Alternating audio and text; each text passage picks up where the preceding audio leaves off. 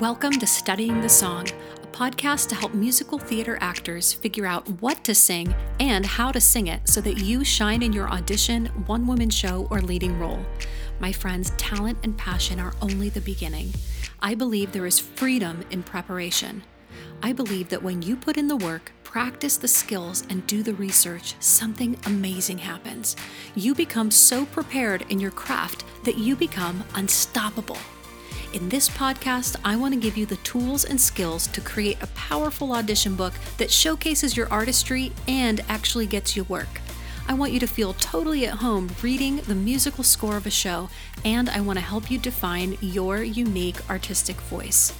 Consider me your own personal vocal coach in your earbuds, cheering you on and bringing you the reality checks you need along the way. I'm Corey Yamaoka, and I'm so excited to be walking this journey with you. Let's dive in. Hello, and welcome to Studying the Song, the podcast that helps musical theater singers figure out what to sing and how to sing it so you can shine in the audition room. I'm your host, Corey Yamaoka. In today's episode, I am interviewing Broadway veteran Thomas James O'Leary. Tom is best known for playing the Phantom in Broadway's The Phantom of the Opera for more than a thousand performances. He played the title role in the national tour for just over a year in the late 90s before taking over the role on Broadway for two and a half years, including the 10th anniversary celebration in 1998. Prior to performing Phantom, Thomas originated the role of Captain Schultz in Broadway's original production of Miss Saigon. He was also in the first national companies of Les Miserables, directed by John Caird and Trevor Nunn, and in Chess, directed by Des McAnuff.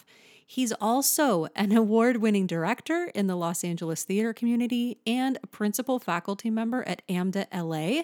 Um, and he's in the union, uh, the SDC, SDC, AEA, and SAG AFTRA.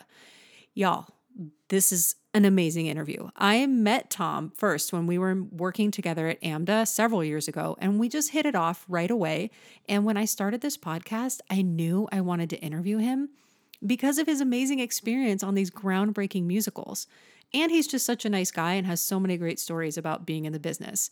Now, you've probably noticed that this episode is longer than most of my shows, and I just want to say it's worth every minute. Like, I pared it down as much as I could, but I love all of the stories that he shared. In this interview, he really, Tom pulls back the veil on the audition process in New York and for Broadway. And he reveals so many great stories just about like pursuing the work and overcoming comparing himself to others. Um, the power of having a good attitude and like how that gets you seen by the right people, how to approach acting through song, what he's looking for from actors in auditions, and his own acting breakthroughs that finally landed him the lead role of the Phantom. So, if you're a musical theater actor trying to make your way in the professional level of theater, this episode is for you. Tom was a self professed late bloomer, and I just think his slow climb to stardom is a really encouraging story to hear for those of us who feel like it's not happening fast enough. It's like the story of my life. I want to go faster. But we should all take heart because good things take time, and Tom is living proof of that. So, you might want to listen to this in two sittings, or you might want to settle in and take it all in at once. That would be awesome. I promise you, you're going to get so much out of it. Without any further ado, here is my conversation with Tom. Thomas James O'Leary, welcome and thank you for being here. Well, thank you, Corey. It's so great to see you. It's great to see you. Um, when I started this podcast, I knew that you're one of the people that I wanted to interview. Um, mm. We worked together and met each other at AMDA, and I was your accompanist for your musical theater styles class. And yeah. um, I just was so impressed by how you taught and how you related to the kids. And then after working with you for, I don't know, a couple weeks, someone said, You know who that is. I said, No, I don't know who that is. And they're like, He was the Phantom. I'm like, what? The Phantom? Yes, the Phantom on Broadway. And so then Oh from that God. point on, I was like, I just felt so honored that I got to accompany you. Oh my so god. you have It's not only have you played the title role in the longest running Broadway musical, Phantom of the Opera, for over a thousand performances, you've also worked with theater royalty like Hal Prince. Come on, we teach Hal Prince in our musical Yeah. theater history classes. right. And but you also have like all these lessons about auditioning and just the journey of being an actor. And then you're also an award winning director and, like I said, an amazing educator. So I just feel like what better person is there to come on this oh show? Oh my god. And All right, stop it. all right, so let's start with just like how did this journey begin? Like we don't come out of the womb singing on Broadway, right? So did you already did you always know you wanted to be an actor? Did you have, you know, doubts about your journey as an actor? Share with us how you began and came to acting. I mean, I didn't even know that I could sing until I was a junior in high school, and we were we needed to do a fundraiser, so we did this variety show, and they needed more guys. You know, how they always need more guys in those kinds of shows in high school, and so they kind of roped me into like participating, and then they they found out, and I found out like, oh, I actually have a decent singing voice, so they kept giving me more parts, and so that's how I kind of accidentally found out that I could sing and I had no interest in it. I mean, you know, I used to lip sync to my favorite songs on the radio and stuff Mhm. with my my best friends and stuff like that. But I, I never thought that I would end up going into entertainment at all. And so when I went to University of Connecticut, I thought, well, let me take an acting class and see how it goes.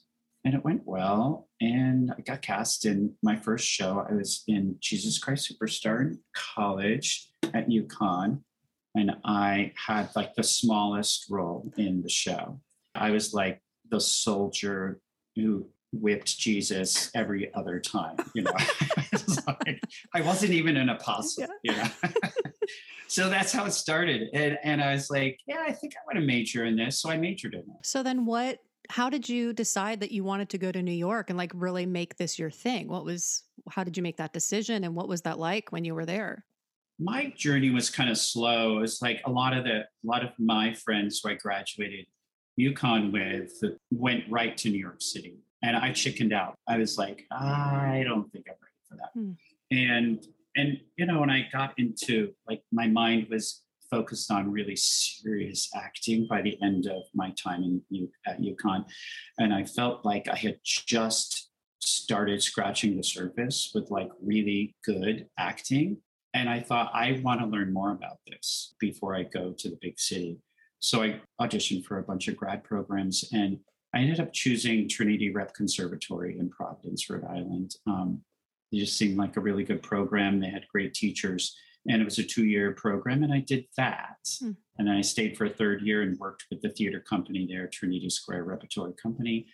And um, that was great training for me as an actor and as a director. It was the first time I started directing too. And I just had like like super instructors who would like take the train in from New York City and you know spend the whole day with us. And some of them were you know local, and it was a great theater company to be able to work with. And you know Richard Jenkins was like the star of the theater at that time, and he's been nominated for an Oscar three times now. And he was my you know my hero he still is my hero um so so and then finally I, I thought okay i think it's time and so i moved to new york How old were you when you moved? Because I know so many students, and just, you know, it, it's like the thing to do if you want to pursue it at its highest level. And it's hard to just make that decision.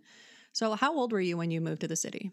yeah good question so so i was 25 Okay, so still pretty young. kind of relative to my friends who i went to UConn with they'd already been there for three years Right.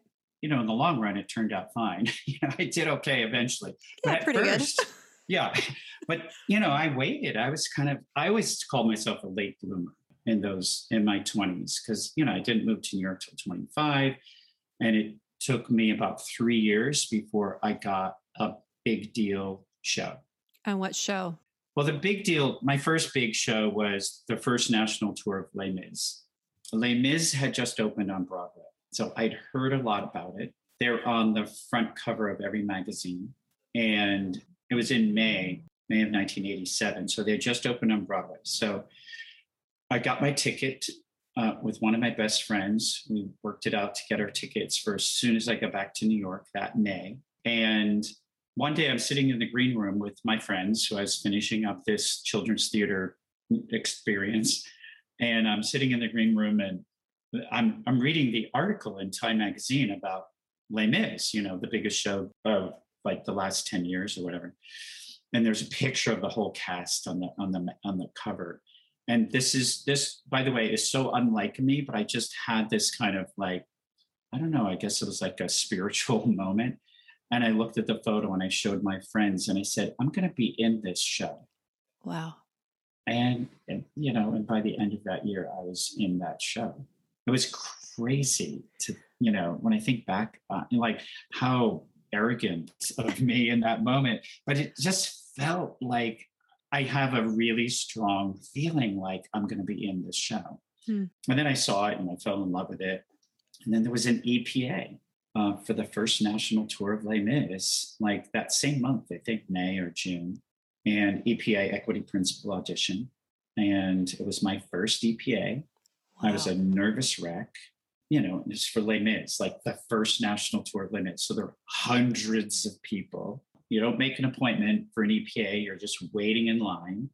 I had my 16 bars of high flying adored from yes. from uh, from from from Evita, and um, I was like, I knew it was a good choice for that. So it's like, okay, I have my, it wasn't too high. I was nervous about singing anything too high. I was, yeah. And um, and one after another, people are in and out, in and out, in and out. And it turned out this EPA was for Andy Zerman, who was one of the major casting directors at Johnson, Liff, and Zerman. They were one of the biggest agencies in town throughout all of the 80s. They ended up being the casting agency for all of the big mega musicals that Cameron Mackintosh produced. So um, I go in, I do my 16 bars. I'm ready to leave because everyone else was in and out, in and out and I was trained like, yeah, it's going to be in and out. Just sing your 16 bars, say thank you, go. And he stopped me and said, What else do you have? Hmm. And I was so thrown. I was like, Oh my God, I just got back from doing nine months of children's theater. It's like, you're lucky I got this 16 bars together. You know? like, so I I said, Well, I have the only home I know. Uh, from Shenandoah, which I loved to sing. It's a beautiful song. And yeah, and he said, "Great, do that." And and I had to be honest with him. And this is so interesting. Like when someone asks, like, "What else do you have?" and you know, like it's because they're interested. You know, just for your listeners, like keep in mind that's a good thing. That means like they like something in what you did. And so I guess I felt confident enough to just be honest with him. And I said, it's been a long time since I've sung this. And he said, It's okay. You can stand by the piano and read it off the sheet music. I was like, Okay. And I did. And it and it went well. it was like I did, and I was even emotional with the with the singing it. And the next day he called me on the phone and he said, you know, want to give you a call back. Didn't have an agent. So that's casting director calling me directly on the phone. Today it would be email, but and I went in for my first call back and it went well. And then my final call back, I botched it. Oh no, what happened? Yeah.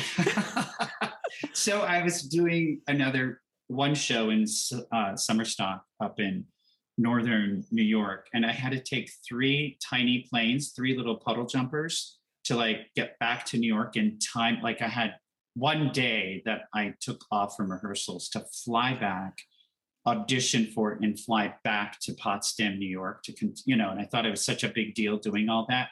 It made me crazy. It just made me crazy getting up at five in the morning and flying back on three different planes to get into New York City. And my sub, my apartment was sublet and I'm like warming up in a public bathroom. And it was, I was a mess. I was just a hot mess basically. And I was not centered, let's put it that way. I was not grounded. I felt shaky and I let my nerves get to me. I psyched myself out, basically. Mm-hmm. John Caird was like the big deal British director who was who had worked with Trevor Nunn. Both of them directed the Broadway company. John Caird was focused on this national tour. He could not have been nicer. by the way. Like, and I got to audition for a lot of the British directors over my career, throughout my career. And it's so interesting. It's like, no offense to American directors, but I'm one now. But but they were so nice. They would always get up from behind the table and come over to you and shake your hand, either before or after you sang, and said, So yeah, tell me a little bit about yourself. And it's like, oh, oh, oh, oh. oh, oh. so I was so not prepared for that. Um, he gave me an adjustment on one of my songs. I did it. He said, that went better. That was much better. But I didn't get it. You know, I didn't get the show. I was devastated. I had a lot of shame about that, I think. But you did do this show. So, yes. So I, it's always like late bloomer, late mm. bloomer. Yes. So the next time there was an EPA opportunity for the same casting director, it was for the Broadway company of Chess. Chess was a big hit in London. They were bringing it to New York. Uh, I went in, I learned um, Pity the Child from Chess. Okay. Yeah. All right. I was working with a vocal coach. She helped me out with it. And as you know, that's really high. Yes. Um, and I found out I could actually hit the notes. I didn't know, but I think a lot of it's because it's kind of a rock, it has more of a rock pop sound. But I got so into the acting of it that it helped me sing the high notes, like literally like Pity the Child, you know, as some people know, it's a very angry song focused on his mother and I just substituted my father for whatever reasons that what my relationship was like with my father, who had already passed away, but I still had some stuff, and it worked for me. And I went in and I sang that for Andy Zerman, the same casting director who originally called me in for Les Mis. Let's pause for a second. What you're saying is something that's so important that actually tapping into the emotion of that allowed your voice to find a new register that it could sing in and that yeah. I, I stress this so much with students that, you know, our voices respond naturally to whatever emotions we're going through. And, you know, if you're calling out or you're warning someone that's about mm. to be in mm. danger, your pitch goes way up and you're calling so that it will pierce across, you know, a parking lot or whatever it is. And that when we're singing in that high range, there has to be some sort of urgency to it. And so you're saying tapping into these emotions about your dad allowed you to discover this new part of your voice. Totally. It was like I could not do the song. I couldn't sing those notes if I wasn't. Every time I tried just singing it, it I didn't have the notes. Hmm. But I, so I always had to start with like, okay, my personalization of who I'm singing to or about, and then I just let him have it. You know, everything I always wanted to say to him. You know, and it was like, okay, that's what acting is, you know? And it mm-hmm. allowed, yes, you're totally right. You're totally right. By the way, I use your language a lot now about calling out, which I learned from you is a great way of helping people to belt without using the word belt. You yes. know, it's like calling out. I love that. Yeah. I love that. So yeah, so I and this happens occasionally. I sang the song for Andy, and after I was done, he said, um, I'm not sure what's going to happen with this production, meaning if I'm going to be able to call you back or not, but you need to keep singing that song. And every once in a while, you get that gift where somebody in the business, in the industry, instead of it's great when your teacher tells you, but sometimes you'll believe it more when a casting director or agent tells you. And he had already heard me sing a few things. And he was like, Oh, that's your song right now. You need to keep using that. And believe me, I did. I mean, I had worked with a coach and had like a lot of what you're probably doing. Like, hey, she helped me like build my book. And I had like every genre, like two of every genre yep. by the time that audition happened. But you know what? That song ended up getting me, you know, indirectly, some you might say, but sometimes directly, 12 years of work. Yeah. My 12 years of doing one, you know, long running musical after another came from that one song. If you find it, if you find that one song. Now, granted, that song was not right at all for like Rodgers and Hammerstein, but for the shows that were happening at that time that I discovered I was right for finally. you know, finally I'm right for something. You know, it's like that was the song that got me one show after another. And and I'll just add another something, and that's I used to audition for people before that and like serious theater stuff or whatever. And I would get these, you know, I wasn't getting called back, or I'd get called back, but I wouldn't book the job. And some of that was, I found out later because I wasn't acting well enough through song. And some of it I found out was, and I found out because one of the casting directors told a friend of mine, Oh, yeah, I met Tom. You know, he auditioned for me. Oh my God, he's so talented. And she said, But he's a little intense. it's like, I, that was really weird for me to hear. He's a little intense. And I guess I was and I probably still am. I ha- like I get really passionate about things, and I I wasn't good at at first at just bringing in my warm, charming self. I'd be very serious about the work, which is a good quality. Here's what happened: the intense shows came to Broadway. Les Mis, Chess, uh, Miss Saigon, yep. Phantom of the Opera. It was like it was my time. And sometimes that's that's you know you need to be ready. You need to be prepared because you never know when the right show is going to line up with you know what you're right for. Literally the previous episode just came out yesterday talking about knowing your niche as a performer and that the power of knowing like you're intense okay, I'm just going to be me and it's coming off as intense to people, but I'm mm-hmm. not going to try to change that. Right. This song, I just somehow I connect to it and it's making my voice soar and find new finding new areas of singing and it's in this rock musical kind of vibe. Okay, I've done the work. I have the all the other categories of songs, but this is somehow becoming something that defines me or part of what I'm offering every time mm. I go in, right? And then right, people right. say, oh, that Tom, he's intense and he has those screaming high notes. And then, like you said, these shows come up and they're like, we know just who to call. He's the guy that does that. That's your niche. Yeah, yeah. I'm so glad you put it that way because it's it's so true. It's so true, and that's my experience. That's what happened to me. So, Chess, the audition for Chess came. He said, "You need to keep using that song." He called me back, auditioned for Trevor Nunn, one of the biggest, you know, British directors ever. Same thing. He gets up from behind the table. It's like, oh, hi, what made you pick that monologue? He asked me, you know, and I was like, get good at being able to answer questions from the director. Cause, you know, I kept thinking like, they're not going to talk to me. I just have to go and do my work and say thank you. And every once in a while, they like really want to chat you up. And that's something I, I think no one taught me that. So they're going to be working with you theoretically, right? There's it someone that they can yeah. converse with and can take yeah. a note and all that. Yeah. yeah. Exactly. So what happened getting back to Les Mis? How did Les Mis happen? A few days right after that, because I think I was in the running for at least ensemble in chess, and that would have been my first Broadway show. Like three days later, I got a call from Andy Zerman. I'm cleaning apartments. That was one of my jobs. That was my my you know day job at that time was cleaning apartments. I had my own little thing. I had like you know 12 clients, and I could you know, cancel someone or reschedule if I had an audition. So it worked for me. But I was literally cleaning someone's toilet when I got the call. I guess it must have been my pager or something. And I, because there were no cell phones, and I called back and I got the message Andy Zerman needs me to call him. So I call Andy Zerman and he says, We just lost one of the swings on the first national tour of Les Mis they're in rehearsal now. They're like five weeks into rehearsal. We need to replace him today. I'm calling you and two other people in. Sing Pity the Child, be here at four o'clock. That's how quick it was. I went in at four o'clock. There were two other people and me. Sang Pity the Child. They checked my high notes. And um, and then Andy called me an hour later, and that's when I was cleaning a toilet and said, Welcome to Les Mis.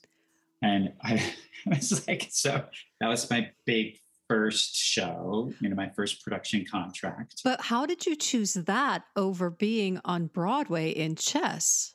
It wasn't at all clear that, you know, I was going to get in chess. They weren't making an offer yet. Ah. Yeah, there was no offer. You know, it turned out fine because chess on Broadway flopped. And I, Les Mis was my favorite show of the time. It was like, I would do anything to be in that show.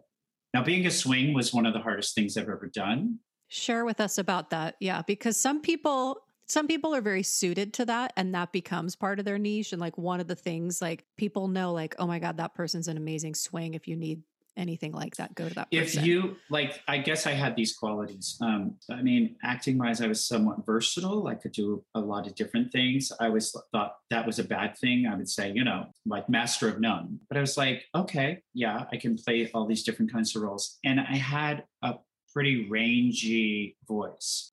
People didn't even know whether to call, qualify me, call me a, a baritone with high notes or a tenor, you know, and I've gotten both. And I still get both if I sing for somebody.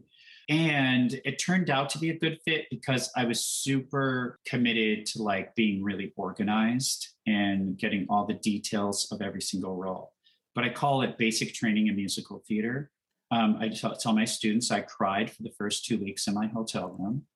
I really did. I was like, I'm never going to be able to do this. This is impossible. How can I ever learn 14 males and each one was playing 15 roles. I mean, Les Mis, you know, it's like everyone plays 100 roles, you know. Yeah. So I'm I'm understudying all 14 men in the ensemble. I had to learn seven at first and then the other seven.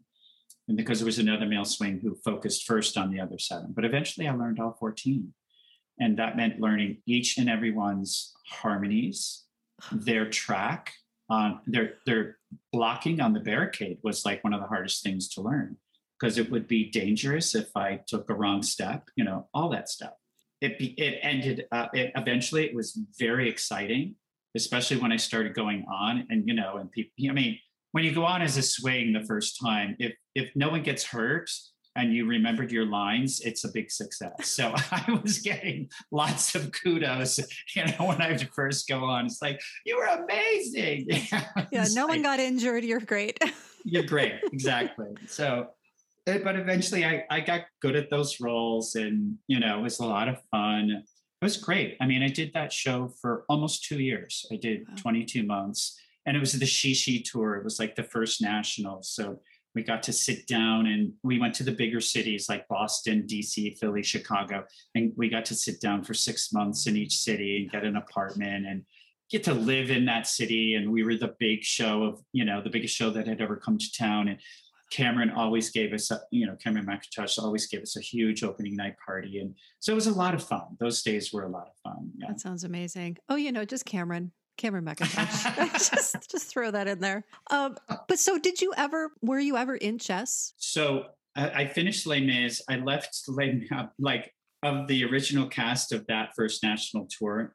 This, you know, no offense to anyone who's from Detroit, but we were ready to go from Chicago to Detroit. And a lot of us, we'd been in it almost two years. A lot of us were kind of like, I think this is a good time to check out. They're ready to go to Detroit for four months for the winter.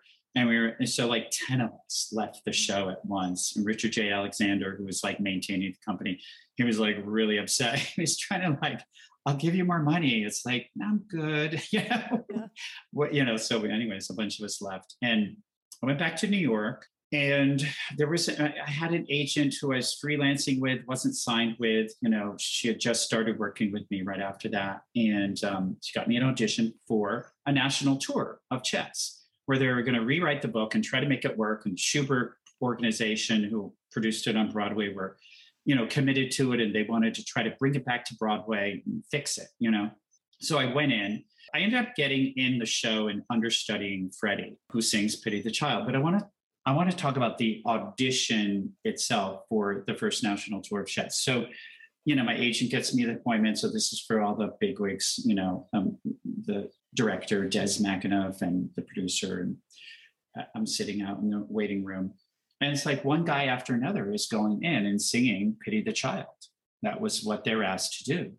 And that can be unnerving because you're you're seeing what they look like in the dressing room and for example, I see this one guy, and it's like, by the way, back then everyone had long hair. So this is like late 80s, right?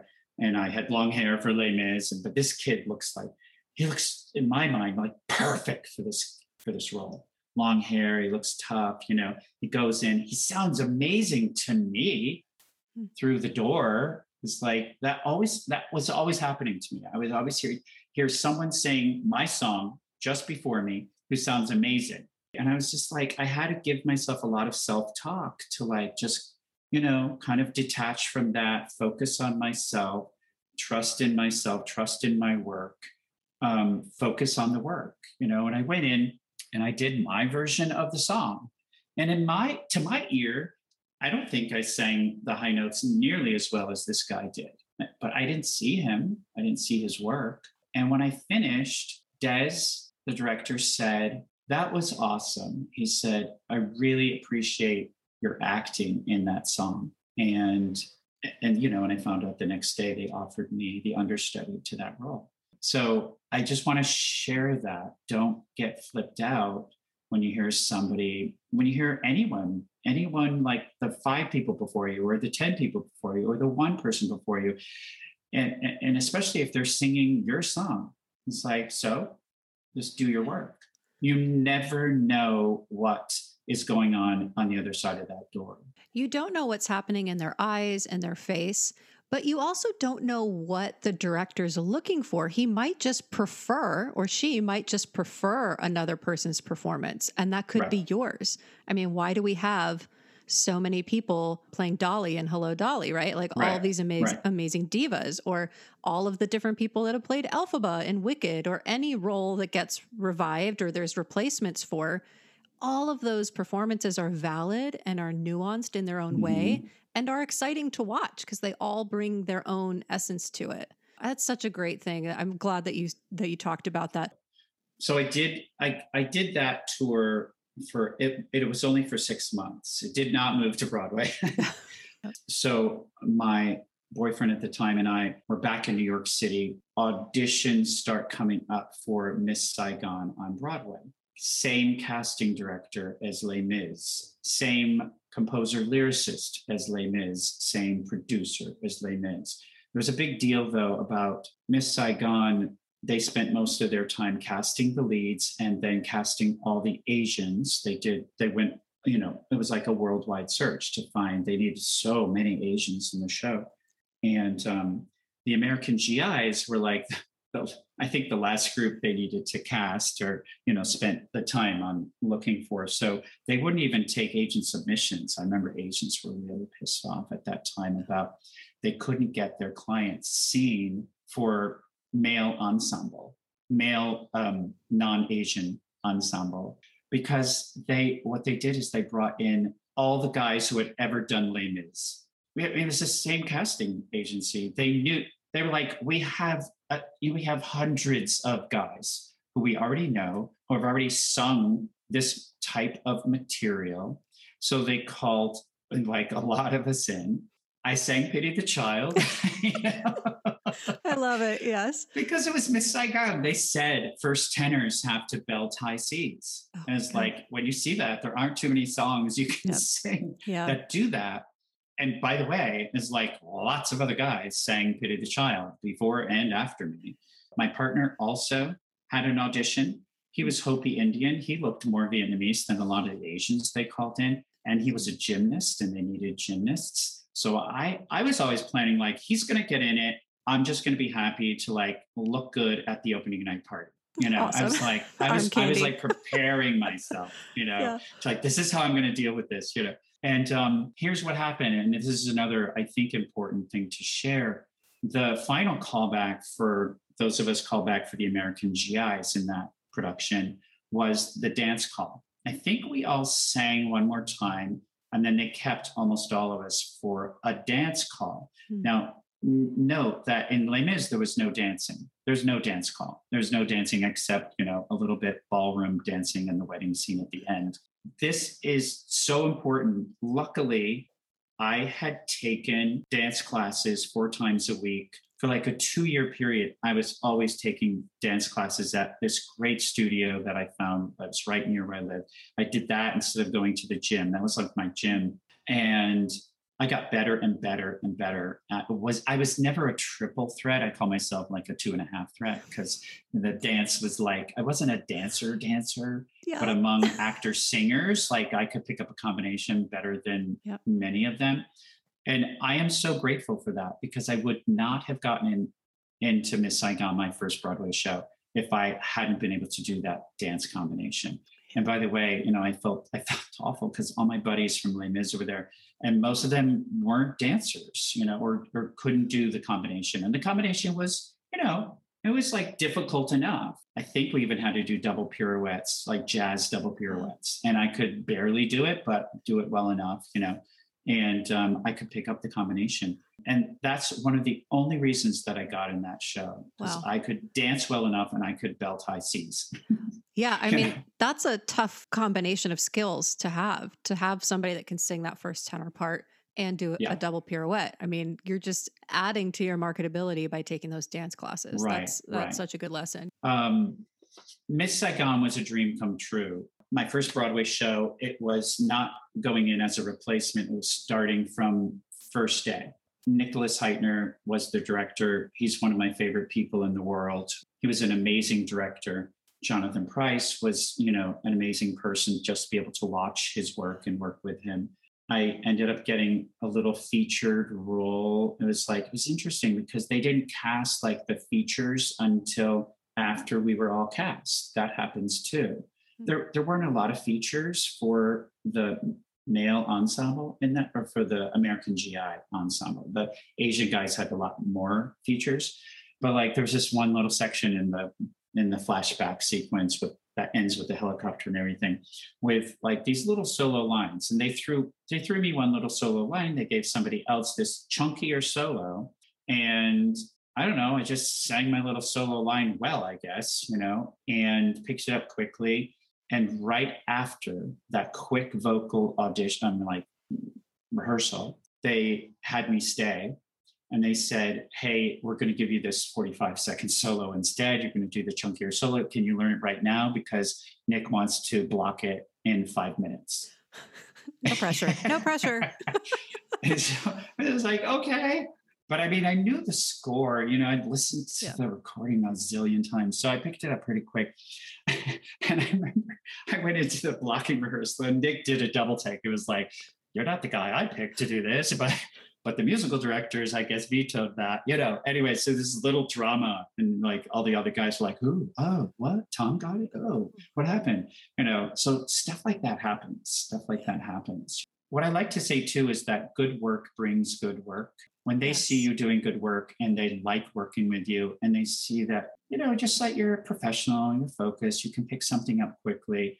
They're gonna lean toward trusting you with stuff more than somebody who might be, you know, not as reliable, I guess. I don't know. Or might have an attitude during the process right, or right. make a comment about they wish it were longer, anything like that. To just take what you're given and do it well gets you so far. Exactly. So, the other big story I want to talk about in the middle of Saigon that is an audition story that helps me get Phantom. Mm. Okay. Mm. So, I'm doing Miss Saigon on Broadway, Dream Come True. They announced I don't know when, maybe eight months into it, that they're looking for another understudy for the role of Chris. My friend Willy Falk was playing Chris. Um, they were looking for a new understudy internally. So they asked any of the guys, they just put it up on the call board, any of the guys who want to audition for a new understudy for Chris. They already had two understudies, but for some reason they wanted a third. Eventually they're going to be replacing Willie and yada. So um, eight of us signed up. And before I even got the audition for Miss Saigon, I heard the score. I fell in love with it. I fell in love with the song "Why God Why," like probably every other guy in New York. And I worked. I worked on it with my vocal coach, and I loved that song. Mm-hmm. And I worked on it a lot. Never sang it for them because I never got called in for that role. I did my pity the child because I needed to hear high C's but I loved that song. So here comes this audition opportunity. They're looking internally, they're looking for one more guy to understudy Chris. They want Why God Why, and they want what's called the breakdown scene, which is this big scene at the end where he has to bell tie bees, I think. So I learned the new material. Auditioning happens. I was just so happy to sing the material. I wasn't nervous. It's one of the only times I wasn't nervous. I was like, I finally get to sing Why God Why for like three people. But three people I respected, you know. Can I just point out, I love that story because it speaks to the fact that you are still an artist and to not be just learning things to get into shows, right? Just learning it because it's a requirement to still have part of you that is pursuing work that like makes you come alive and like makes your heart do something when you sing it, even if there's nothing profitable about it in the moment right. or it doesn't seem productive. You did that work because it touched your soul and you loved it and you wanted to sing it. And then how many ever months or years later, here's this opportunity that's just like, here you go, Tom. You want to sing that song? You're like, heck yes, I love this yeah. song. Yeah. Just yeah. to remember, like, do things because you love them also. Absolutely. Yeah. Absolutely. So the audition came and went. I go to my dinner break. I come back, and Mitchell Lemsky says, Can I talk to you? And he pulls me aside. This is the man who's going to make the decision. And he goes, I want to tell you that that was an amazing audition. You're not what they're looking for for the Chris understudy. They're going to go much younger from now on. Willy was my age, and I think I was 30, maybe, maybe I was like 31 or 30, 31 probably at the time. He said, but you need to start working on the Phantoms material because he had been the production supervisor of Phantom of the Opera for the five years before and was still very tight with those people. And I was like, oh, okay, what what role? And he said, the Phantom. I was like, oh. I just got chills, just like somebody just saying, this is the next thing. Here it is. Start working on this.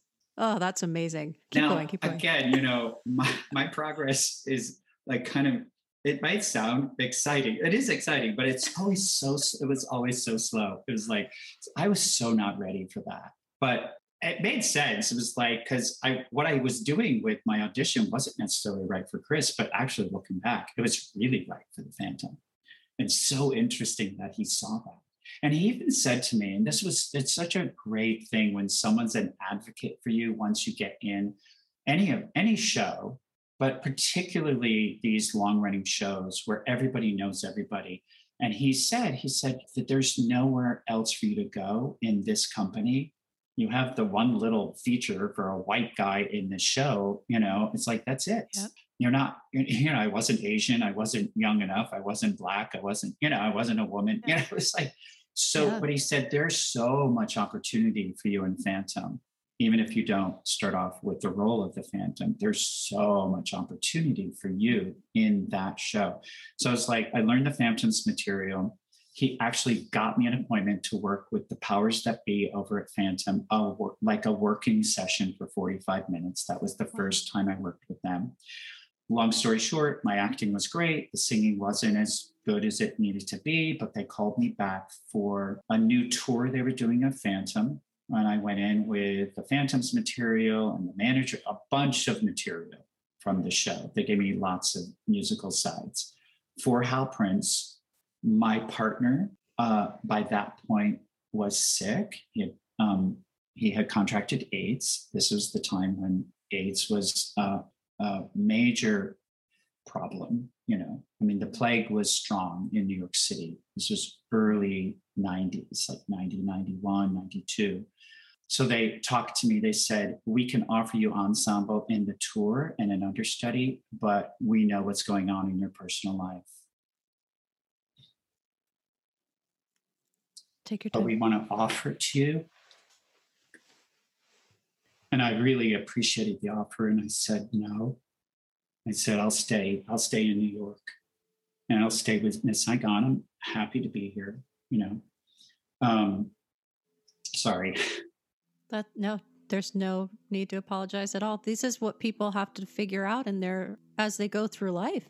There's going to be times when people that you know are sick or somebody's right. maybe getting married and you have to make a choice like right.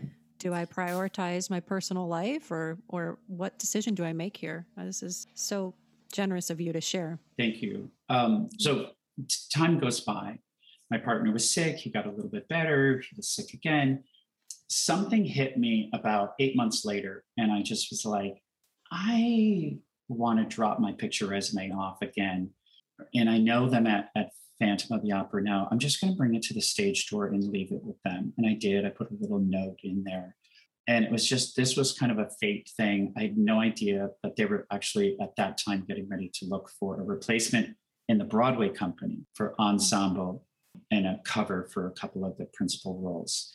And they called me in again for that, like right after I dropped the picture resume off. It was like New Year's. I remember, I think it was like a New Year's thing. It's like, it's a New Year. It's like, I'm going to drop it off and see what happens. And they called me in and I sang for Hal and the musical supervisor and all the bigwigs. And they um, invited me to join the ensemble in Phantom of the Opera on Broadway with a cover. I got to cover one of the principal roles, Monsieur Andre.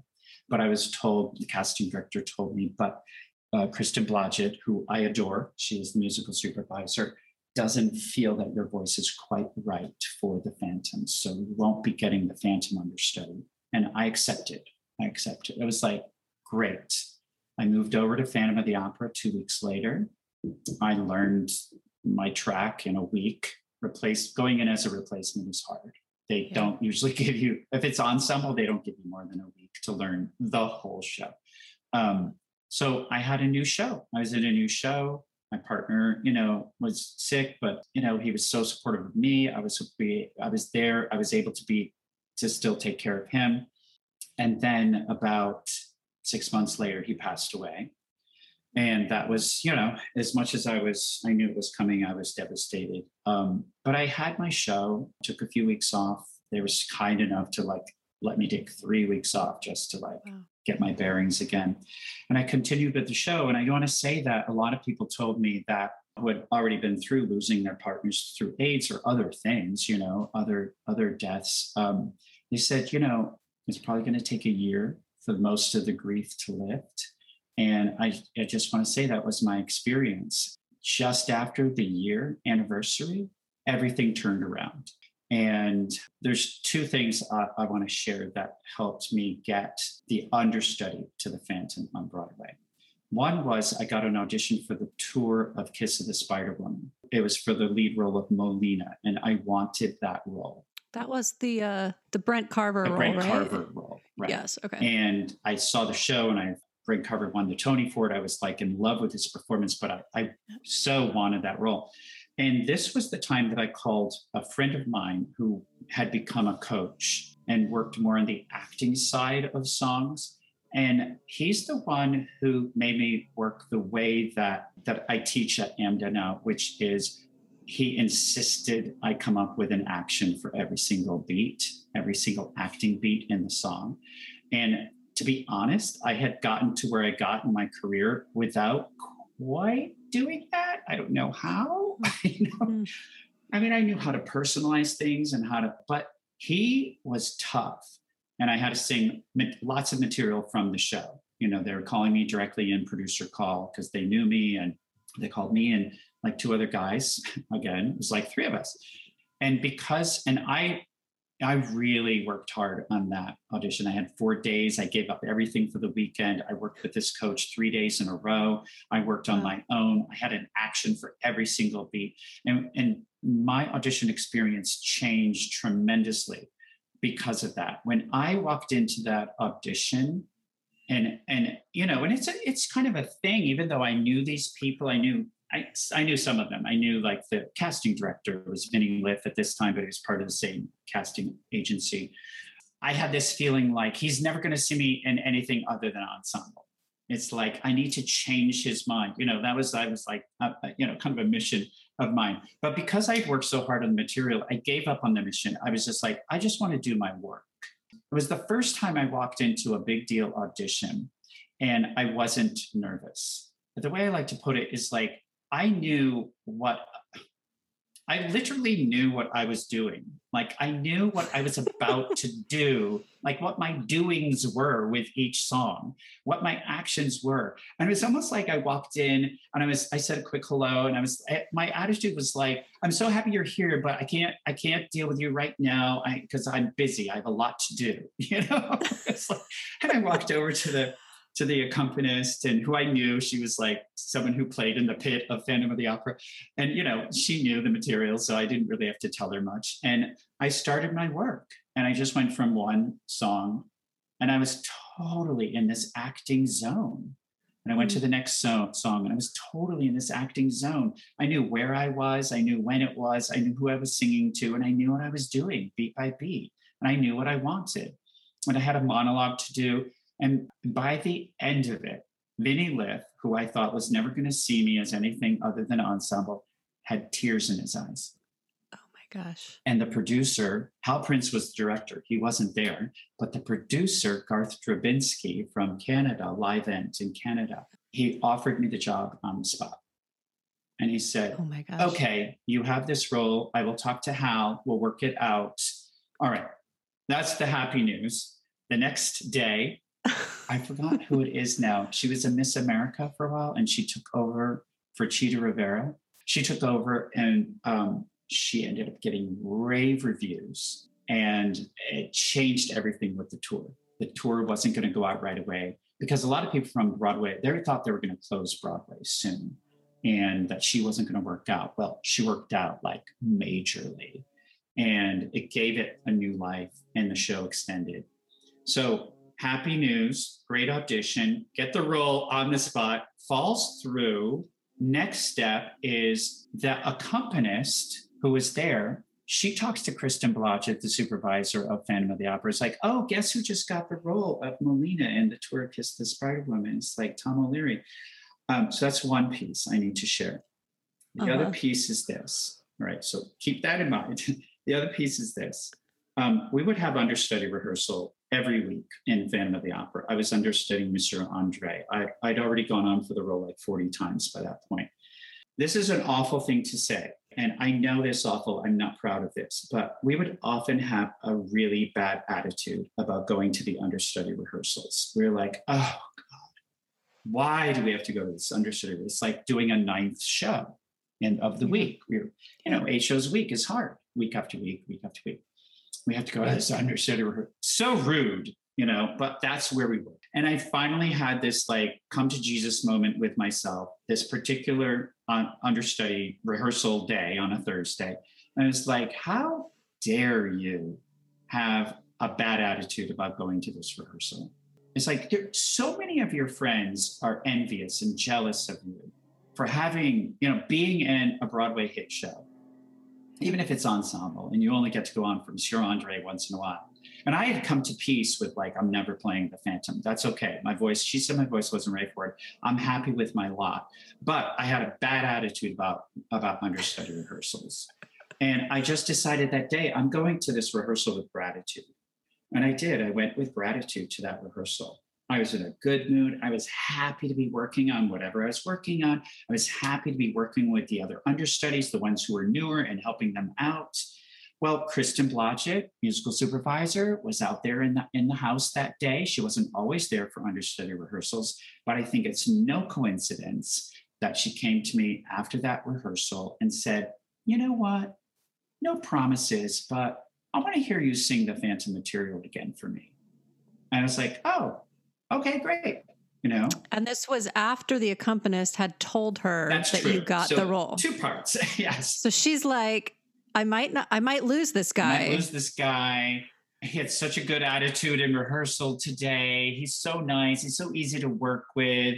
Let's hear it. Let's hear what he has. And somebody else is casting him in the lead, right, of this right. other show. Right. So maybe yeah. he is. Yeah. Yeah. Okay. And I will say, she was right. My voice wasn't right for the Phantom when I first auditioned for that show and first got in. And you know why? Because I've been doing Miss Saigon for two years. Yeah. And that score is a very different sound.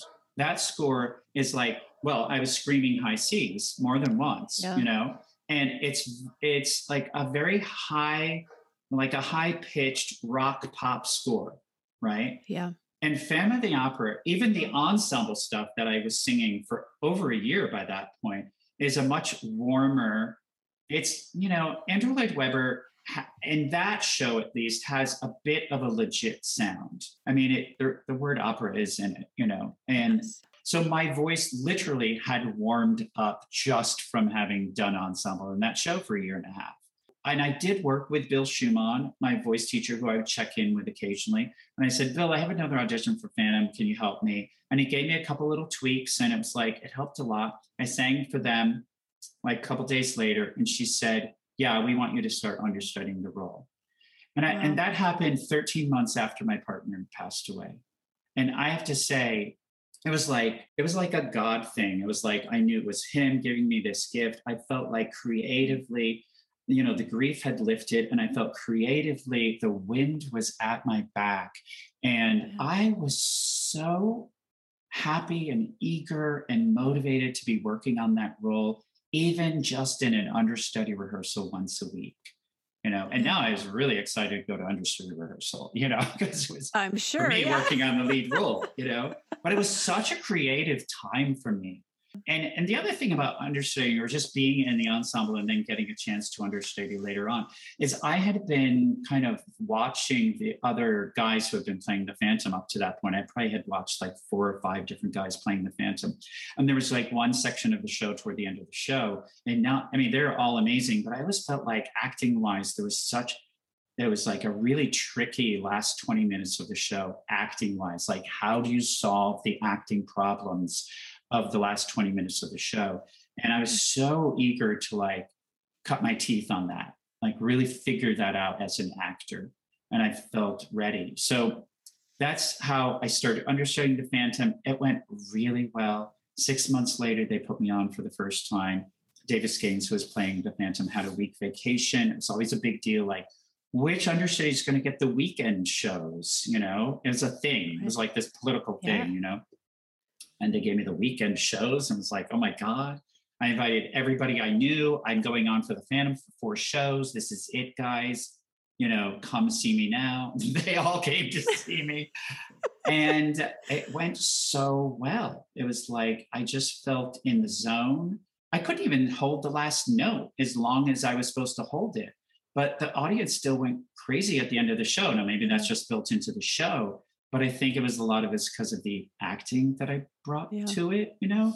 Again, it's that idea that there you've watched four or five people. There may have been even more that had played the role, right? Oh, yeah. Maybe that was just in your tenure there. Yeah, yeah and huge shoes to step into an amazingly uh, popular role the songs are just like hits one after another right, right. you've been told your voice wasn't right like so i can only imagine like the head games that's going on and resurfacing and then all of a sudden you get this opportunity and you're like yeah but what i can do is this mm. this is mm. what i can bring mm-hmm. that i have i haven't seen other people do it like i would want to do it and there's just there's always room for another person's interpretation. oh yeah.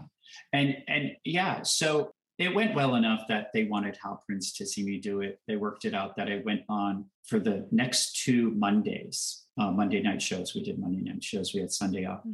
and he wasn't able to see it but he sent his right hand woman ruthie i'm forgetting ruthie's last name and she gave the thumbs up. And then the other story that might make me cry is I'm called down to the stage manager's office on a Wednesday before the matinee. Tom O'Leary, come to the stage manager's office. And I'm thinking, oh no, now I'm in trouble. What did he do wrong this time? You know, and I go to the stage manager. It's like five minutes before curtain, you know, and I go in and the room is empty except for Hal Prince. And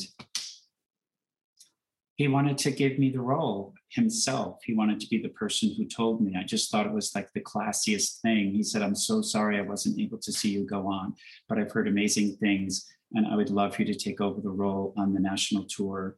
Um, would you like that? And I was like, yeah, yeah, sure. And um, that's how the tour happened. Ended up doing the tour for 15 months. But after 15 months, they asked me to come back to Broadway to take over the title role on Broadway, and I did it for oh two and a half years. So I ended up doing the role for three and a half years. Yeah. So how do you keep that fresh? How do you stay present in? I mean, it's such a dramatic journey. The whole, like every night to be going through that. It's like being in cabaret, you know, like Sally's just like a mess every right. time. Right. Um, like, how do you keep that alive for yourself? Well, I want to say that one one big thing that helped me was in the first city that I opened in, Columbus, Ohio, I got a mixed review from the big critic in that town. And, you know, I probably shouldn't have read the review, but I did. And I was devastated uh, from a mixed review. And it did a mind game on me, you know, however you say that. And for me, it felt like the worst thing that could happen. It's like, oh my God, I just opened in a city and the critic thought I wasn't as good as so and so. That's awful to like be that hard on myself. I know that. But what it did for me, I, I was like, so what am I going to do now? I asked myself. And thankfully, I came up with the answer you got to focus just on the work. I was so grateful that I was working with a Christine at that time who was an amazing actress, Diane Fratantoni, who's now Diane Sutherland, I believe.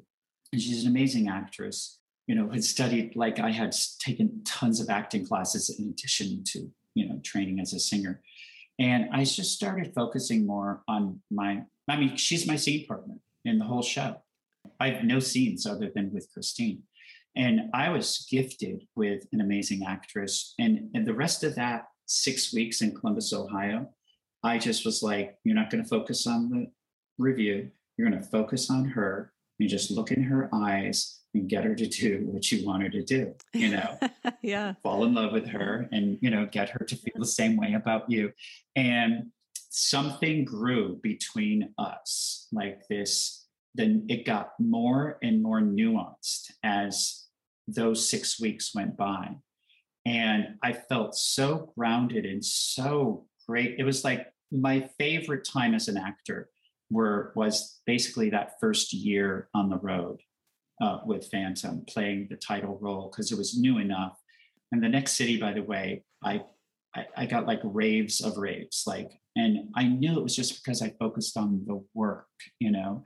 And from that point on, it was like that was the big lesson. It's like just focus on the work, Tom, and just focus on your scene partner. Now, how did I keep it fresh for three and a half years? Well, one of the things that helped actually was that there was always a regular Christine and an alternate Christine, and then there were understudy Christines, and then they were always replacing the main Christine or the alternate. I was uh, by the time I finished three and a half years, I probably played opposite 25 Christines. I'm not joking. Oh my gosh. Not exactly. So it's like 25 different versions of the show for you. So it was. It was like, you know, I get, I get to fall in love with somebody new today. You know, yeah. It's like, who am I falling in love with today? You know, and and it would change each. It would change me. I mean, it, it, you know, and if like when I moved back to Broadway in the role, I was playing opposite Tracy Shayne for quite a while, and she was different. You know, and we developed our thing, and it, and at times it was challenging for me. I was used to a certain thing, but I will say that the challenges helped me keep it fresh. And then Hal Prince started seeing me in the show once I moved. He didn't even see me on the road. He just brought me back to Broadway because he had read reviews and stuff. And then he saw me finally, and he would check in. I mean, the reason Phantom it has run for so long, and you know, may he rest in peace. You know, my idol Hal Prince, but when he was alive, he was checking in with that show every few months, and he would call like snap rehearsals the next day he would yell at us you know he was tough you know he maintained that show. He insisted we keep it fresh. So when he started working with me i'd already been doing the role for 15 months. He gave me new things very new things to work on. Basically he said like the big note was i see that you're really smart. I love a smart actor in this role.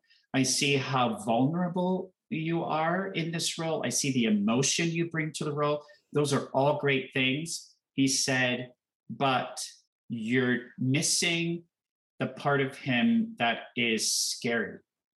The monster. The monster. Yeah.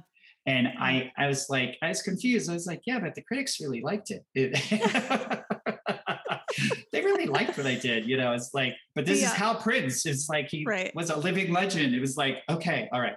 And it took me a while, but I had to find my way of giving him what he wanted because I so wanted to give Hal Prince what he wanted because I so trusted him. He knows the show, he knows how it has to work more than any critic in a newspaper. And, uh, and eventually I found how to give him what he wanted result wise and keep it fresh and organic for me.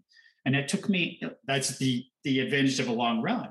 I might have not found that for like four weeks but I, I had four weeks to experiment and find it. Um, so it was always, we were always in process. So I want to switch gears a little bit. This amazing, like just hitting every single like of the mega musicals, these dramatic pop rock musicals of the time period. Just so cool. And I think a lot of us think of them as being like vocal shows, right? Like really dramatic vocal. And what you keep saying throughout this whole time is that doing the work, having those acting beats, you know, laid out for every phrase was like a turning point for you. So I'm really interested, and I've gotten to see this through our work together, how you teach that work. How do you approach a I mean, song? First, I learned this later in my career, and I'm not proud to say that, but this is one of the most important things. And that is first get all the facts. Like, even if you're just doing a song for an audition and you're going to bring your own thing to it, I think you should know what the circumstances were in the original production in the context of the show.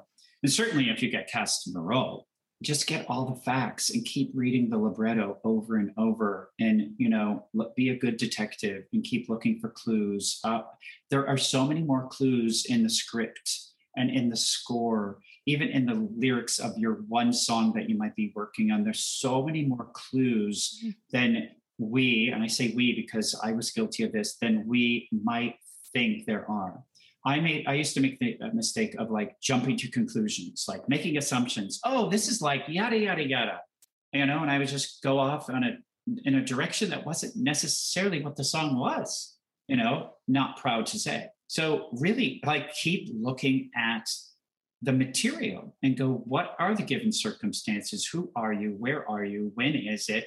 And with those given circumstances, develop, you know, who are you singing to and what do you want from that person? but you can't i wouldn't just pull it out of thin air and i'm afraid that i used to do that and i think that a lot of young people might do that oh i love this song i just want to sing it and oh i'll make a couple choices okay you know instead of like going to the material you know the source material and going what's going on here why did they write this you know so I, that, that's like the first thing yeah you, mentioned when you were talking about Christine, you're like, well, I had, so, I focused on trying to get her to do this to fall in love with me. And I think that's a really interesting thing. Not just that you know the context of your character, but you're actually trying to get something right. out of someone oh, else, absolutely. perhaps. It's like more and more, it's like I see that the objective has to, I mean, the objective is like the next most important thing. What do you want? What do I want? You know, and it has to be something I want to get from the other person. And even if it's like if the focus is universal, okay, what am I trying to get from the world? What am I trying to get from God if it's a God focused song? Self focused song. What am I trying to get from myself? There has to be an objective of something I'm trying to get from the other person. And hopefully that's in conflict with the circumstances of the play, you know, to give you. That's yeah, what makes it interesting. yeah. So you have your work cut out for you you have a reason to sing the song and more than just one verse chorus if it's like verse chorus verse chorus verse you know it's like why do i keep singing because usually because I haven't gotten what I really, really, really need yet. Even if it's a love song, and what I need to do by the end of it is seal the deal. Like, can can I get a commitment from you? Yes, I really love, but how committed are you really? You know, seal the deal. You know, I use that a lot. Yeah. Focus is so important. Um, who am I singing to? I already mentioned like it can be direct focus. If the person is there, if it's an audition, you have to see them there and how are they responding back to you um, self-focused, universal focus, um, audience focus if it's audience. Yeah, I mean, those are the main things. And then the thing that I harp on the most, because it's probably the least fun, is breaking it down beat by beat and coming up with a strong, specific action of what I'm actually doing to the other person to get what I want. I believe in that so much because as I shared in my story, it's like it's what turned things around for me. It's what changed the mind of a casting director who had seen me as ensemble only before and then had tears in his eyes and was like, mm-hmm. okay, well, you have this lead role now.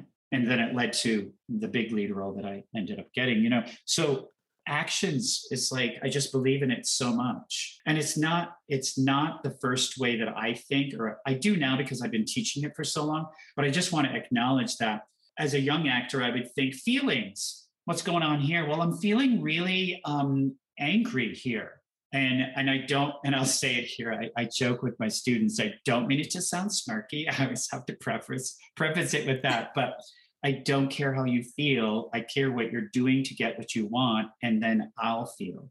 If I see someone on stage fighting for what they want, then I feel for them because I relate to that. But if I see someone on stage just, you know, indulging in feelings, then I'm kind of not engaged. I don't, I'm not moved by it.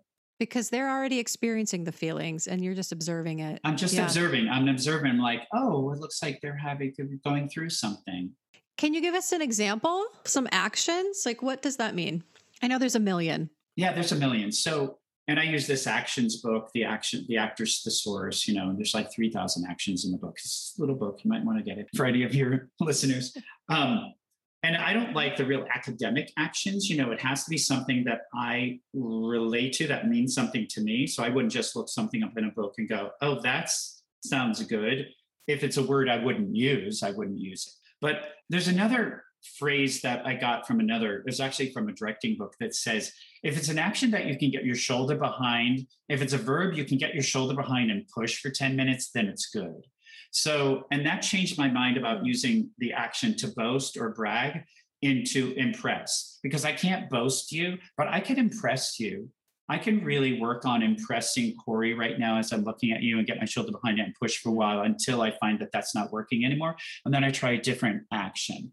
If it, if I'm playing a role where I'm really angry at somebody, I could I could play rub it in their face. I use verb phrases sometimes, not just a verb but verb phrases as long as again i could i could play that for a while i could get my shoulder behind that and push and try to rub it in your face for a while until that doesn't work then maybe i go to charm you I mean, that would be a big change, but you know, to, to charm, because I could charm you for a while. But we have to be careful, I think, with a lot of people want, and I understand, trust me. And I always tell my students, I totally get why you would choose this. And maybe you could even use it. But verbs like to proclaim or declare, it's like, I just think come off too general. You know, what are you doing to the other person that you can get your shoulder behind and push for a while? And that's a good little test. And it's better to phrase the action, I blank you, or I try to blank. I'm impressing you. I impress mm. you. I charm you. To rub it in your face. To um, you know, to butter you up that could happen at the beginning of a song for example before i need to break the the hard news of like you know in in beauty and the beast where she's talking to her father breaking the news i'm leaving i'm going with the beast and you know it's like she's got to butter him up first you know she's got to reassure him and then mm. and then break the news and stand her ground or take a stand that she's gonna she's gonna be displeasing him by going with the other guy you know? So, how does this affect the singing part of it? Because we can't just approach songs purely from just like analyzing all of the text, which we have to, and that's part of like the very beginning. But c- just can you speak to either how you teach or how you have performed yourself? Like, how does that marry to the singing part of it? How do you work on the singing part of it? Is it separate? Is it uh, at the same time? Well, I mean, you have to learn what's on the page. You have to learn the music correctly. And I say that because a lot of people will listen to someone singing it on YouTube or something, which might not be what's on the page. And yeah. then you have to relearn it if you, you know, uh, the, la- the last thing you want to do is go into an audition, especially where they know the song or they ask for a song and not sing the right notes or the right rhythms, you know? And, and, you know, for me as a performer, as a young performer, that was the most tedious part. All right. I think I was a little more of an actor first than a singer.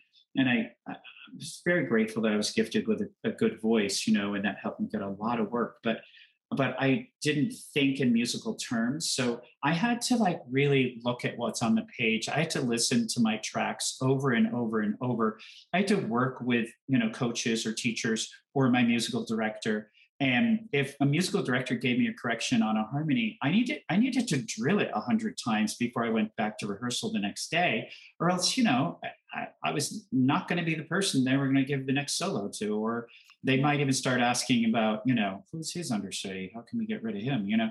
Um, so I learn what's on the page, note wise, rhythm wise, dynamics, all the instructions. Like some composer lyricists give you tons of instructions and some don't. But if they do, take those instructions, you know. If it starts piano, don't go mezzo piano until it says mezzo piano. If, if there's no double mm. forte, like lately in my classes, I'm like, there's no double forte till the end of the song, guys. I'm not sure why we're starting double forte. you know? So it's like all of that has to be a part of the work. Yeah. I would mm. say musical theater acting is the hardest thing as actors because you have to do all the acting and all the singing work, all the musical work, and then you marry the two. So I'm glad you asked because I had totally left that part out of it, you know. And it's like it's it has to happen. It just has to happen you know and i think the actions can help you if you're seeing if you're having trouble with high notes in this double forte then pick a really kick butt action to help you with that and that may yeah. help or change your substitution or who you're singing to or but i often i think like raising the stakes or picking a stronger action will help you with those harder to sing notes or notes you might think you yeah. can't sing yet yeah so the actions will help the singing but basically you have to learn the song correctly first. And sometimes that just means drilling it and drilling it and drilling it and drilling. You know, we don't have too much time to talk about it, but you are also a director. And I just wanted to ask, like, what do you look for now that you're on the other side of the table? Mm-hmm. What are you mm-hmm. looking for from actors when they come in and audition, and specifically for um, musical theater auditions? Right, right. As you could probably guess, you know, I'm looking for somebody who's going to act this this song as well as they sing it. I, I will say that I don't believe that if you have someone who can't sing it, that you're going to teach them in three weeks how to sing. You know, there are some directors who like who insist on getting the actor and musical directors like you can teach them to sing, right? I don't believe in that at all. Um, but I also think if somebody sings like gorgeously, but the acting isn't there, I would probably not be looking for that. Let's put it that way. You know, that probably wouldn't work for me.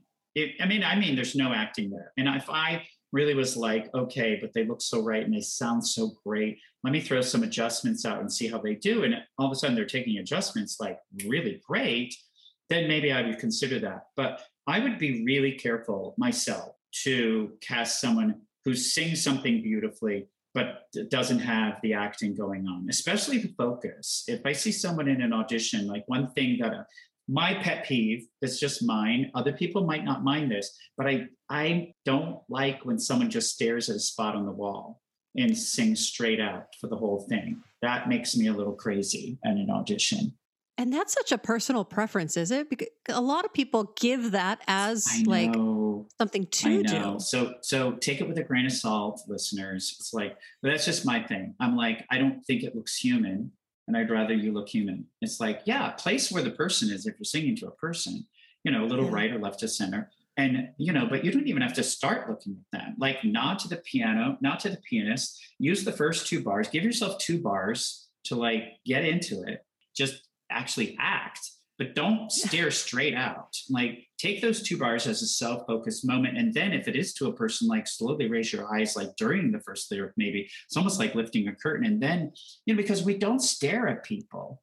We don't stare at people. That's why I don't yeah. buy it. Yet I know it's only 16 bars, and you do want to face more or less, I say in a 90 degree, you know, angle out front. But moving my eyes from just a little right of center to center or vice versa reads big.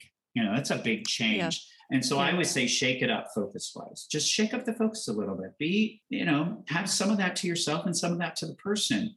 Feel it out with your imaginary scene partner. When would I look at that person? When would I take my eyes away and have a self focused moment or a mo- moment where I'm seeing something out here because I'm making it up as I go along?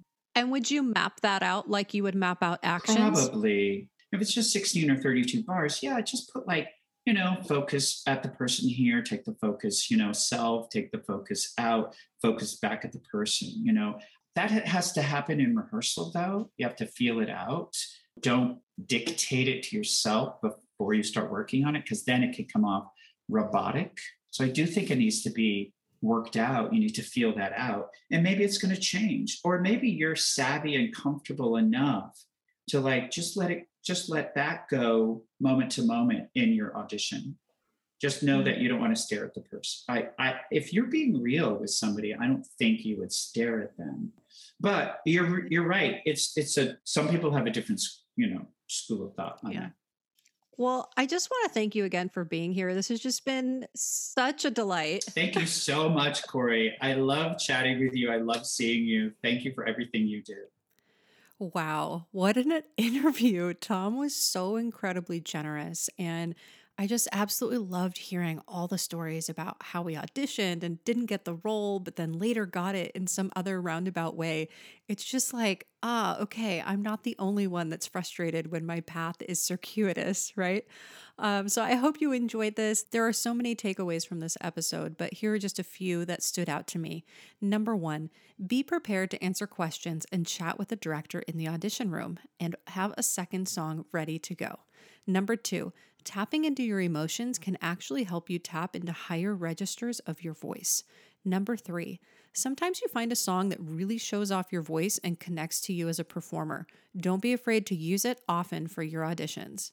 Number four, don't worry about how other performers sound or if they're singing your same song.